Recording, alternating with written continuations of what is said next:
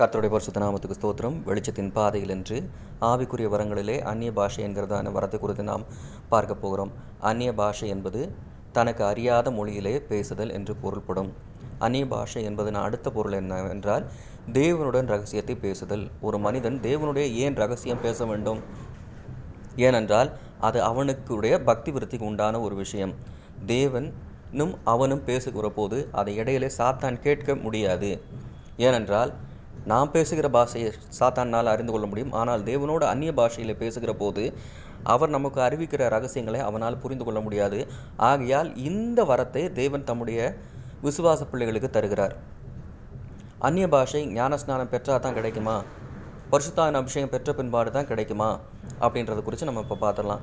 ஞானஸ்நானத்துக்கு முன்பதாகவும் பரிசுத்தாவின் அவரோட வரம் கிடைத்தவுடன் நம்மளுக்கு இந்த ஆவிக்குரிய வரமாகிய அந்நிய பாஷையின் வரம் கிடைக்கும். ஞானஸ்நானம் எடுத்த பிற்பாடும் கூட கிடைக்கும். ஆனால் நம்முடைய ரட்சிப்பு உறுதிப்படுத்தப்பட்ட வேண்டியிருக்கும். தேவனிடத்துல இருந்து ஒரு வரம் வாங்கணும்னா முதலாவது அவருக்கு நம்மளை தெரிஞ்சிருக்கணும். அதாவது இவன் நம்ம பிள்ளை இவன் நம்மளை தேடி வர்றான். நமக்கு நம்ம அவனுக்கு ஏதாச்சும் ஒரு கிஃப்ட் கொடுக்கணும் அப்படின்னு சொல்லி தேவனுக்கு உங்களுக்கு இருக்கிறதான ஒரு ஐக்கியம் இருந்தால் மட்டும்தான் இந்த வரத்தை பெற்றுக்கொள்ள முடியும். இந்த வரத்தை எப்போ வேணாலும் தேவனிடத்துலேருந்து பெற்றுக்கொள்ளலாம். அந்நிய பாஷை வரம்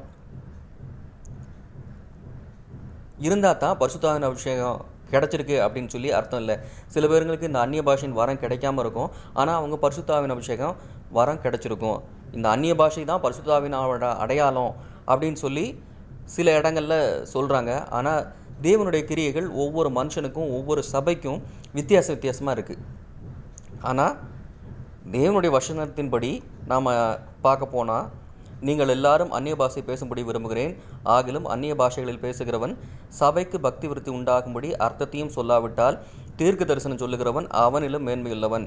சகோதரரே நான் உங்களிடத்தில் வந்து உங்களுக்கு ரகசியங்களை வெளிப்படுத்துவதற்காவது அறிவு உண்டாக்குவதற்காவது தீர்க்க தரிசனத்தை அறிவிக்கிறதற்காவது போதகத்தை போதிக்கிறதற்காவது ஏதுவானதை சொல்லாமல் வெறும் அந்நிய பாஷைகளிலே பேசினால் உங்களுக்கு பிரயோஜனம் என்ன? என பவுல் ஒன்று குழந்தையர் பதினான்கு ஐந்து ஆறு வசனங்களில் கேட்குறாரு.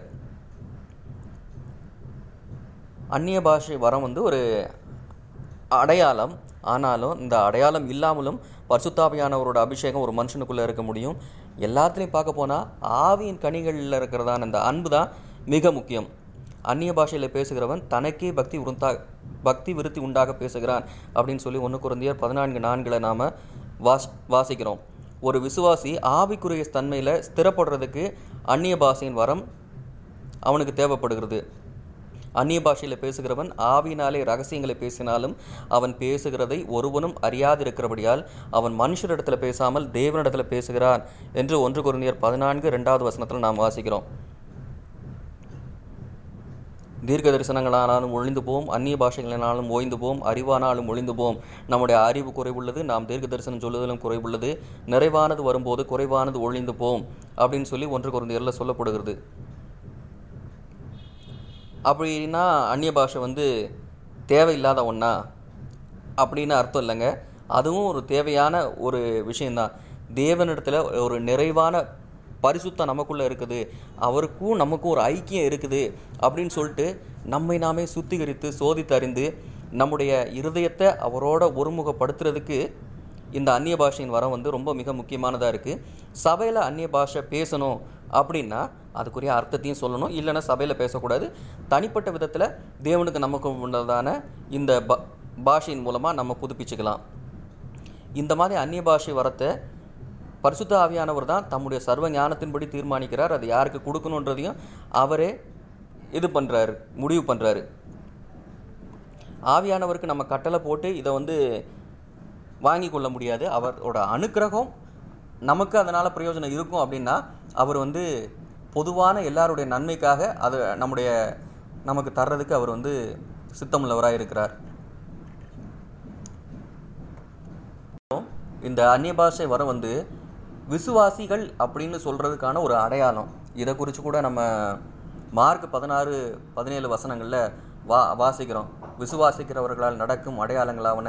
என் நாமத்தினாலே பிசாசுகளை துரத்துவார்கள் நவமான பாஷைகளை பேசுவார்கள் வியாதியஸ்தர்கள் மேல் கைகளை வைப்பார்கள் அப்போது அவர்கள் சொஸ்தமாவார்கள் அப்படின்னு சொல்லிட்டு.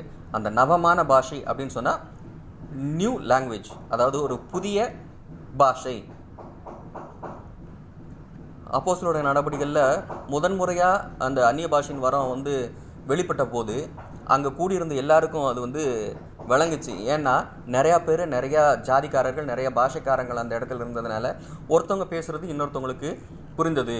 இது குடித்து வெறித்திருக்கிறவர்களைப் போல ஒரு அனுபவமாக இருந்தாலும் இது வந்து ஒரு நிதானிக்கக்கூடிய ஒரு விஷயமா இருந்தது.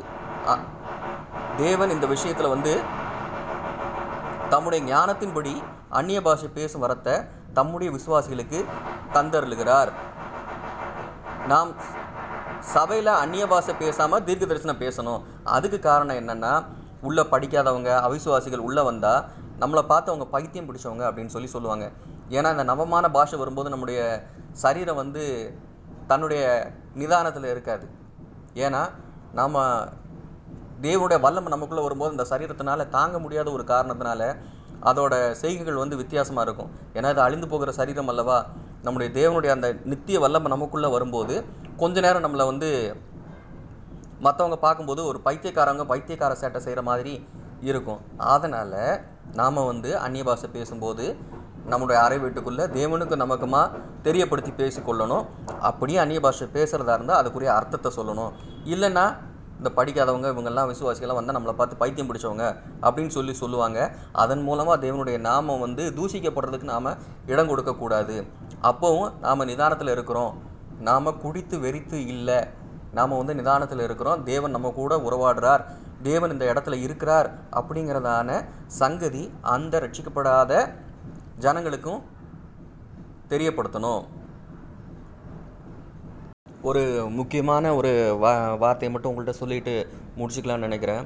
அதாவது ஒருத்தவங்களுக்கு எல்லா வரமும் இல்லாமல் இருந்து அவங்களுக்கு அன்பு சந்தோஷம் சமாதானம் நீடிய பொறுமை தயவு நற்குணம் விசுவாசம் சாந்தம் இச்சையடக்கம் இப்பேற்பட்ட கனிகளில் அவங்க தருத்திருந்தாங்கன்னா தேவன் அவங்க மேலே ரொம்ப அன்பாக இருப்பாங்க. வரங்கள் வந்து நம்ம இந்த சாத்தானுக்கு எதிரான போராட்டத்தில் நம்மளை தற்காத்துக்கிறதுக்கும் மற்றவர்களை ஒரு சாட்சியின் ஜீவியத்தில் நம்முடைய சாட்சியின் ஜீவியத்தில் அவங்க கிறிஸ்துவுக்கு நேராக வழி நடத்துறதுக்கும் ஒரு கிடைக்கிற ஒரு சின்ன சின்ன கிஃப்ட்டு இந்த கிஃப்ட்டை மட்டுமே நம்ம ஒரு பெரிய காரியமாக இது பண்ணாமல் நம்முடைய இருதயத்தை சுத்தம் பண்ணி இது கிடைச்சிட்டதுனால ஒரு ஒருத்தவங்களுக்கு அந்நிய பாஷையின் வரம் கிடைச்சிட்டதுனால அவங்க பரிசுத்தமானு சொல்ல முடியாது. ஒருத்தவங்களுக்கு அந்நிய பாஷை கிடைக்கல அப்படின்றதுனால அவங்கள அசுத்தமானவங்க அவங்களோட தாழ்வானவங்க அப்படின்னு சொல்லியும் நம்ம வந்து நினச்சிடக்கூடாது. இது தேவனுக்கும் நமக்குமான ஒரு உறவு. அவருக்கு பிடிச்சவங்களுக்கு அவருக்கு பிடிச்ச கிஃப்ட்டை கொடுக்குறாரு. இத்தனை ஒன்பது கிஃப்ட் இருக்குது அப்படின்ற விஷயத்தை நம்ம தெரிஞ்சுக்கிறோம். ஆனால் அந்த ஒன்பது கனிகள் தான் வாழ்க்கையில் ரொம்ப முக்கியம். அந்த ஒன்பது கனிகளை நம்ம வந்து பிரயோஜனப்படுத்திக்கிறதுக்கு நம்ம பார்ப்போம். தேவன் இந்த வரங்களை கொடுத்தாருன்னா சந்தோஷப்பட்டு அவருடைய நாம மகிமைக்காக நாம் வந்து இன்னும் ஊழியத்தை அதிகமாக செய்வோம். தேவன் தாமே இந்த வார்த்தைகளினால் நம்ம ஆசீர்வதிப்பாராக. கர்த்தருடைய பரிசுத்த நாமத்துக்கு ஸ்தோத்திரம்.